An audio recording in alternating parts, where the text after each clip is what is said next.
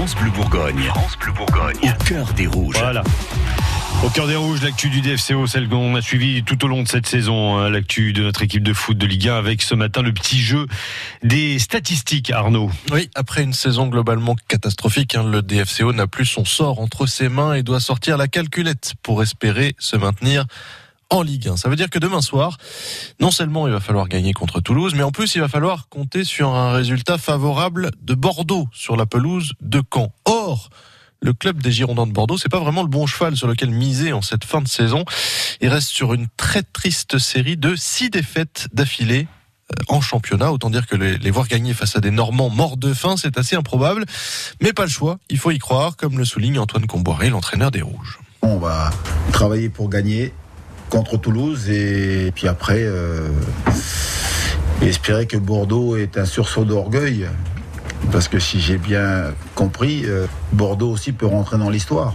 Ce serait la pire équipe de Bordeaux. Euh, Bordeaux n'a jamais fait sept défaites consécutives de son histoire. C'est pour ça que on va voir s'ils ont un peu d'orgueil, de fierté.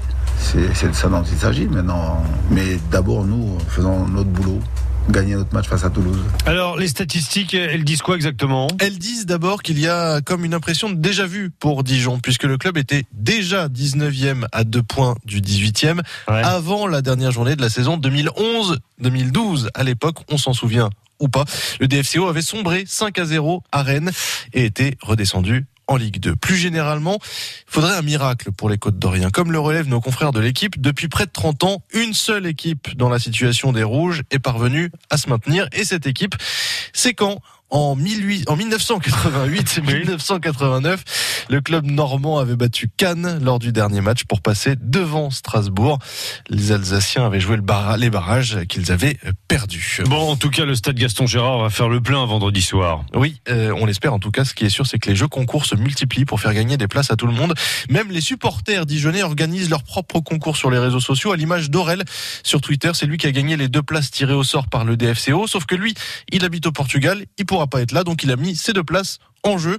Si tu n'as pas de place pour DFCO Toulouse, j'en ai deux à t'offrir. Pour les avoir, fais ta plus belle déclaration d'amour à Arnold Bukamutu. La meilleure repartira avec les deux places. Le grand gagnant, c'est donc Dream Dome 24, dont voici la déclaration d'amour. Chaque joueur de football est capable de faire gagner un match, mais un match sans Arnold Bukamutu est très dur à gagner.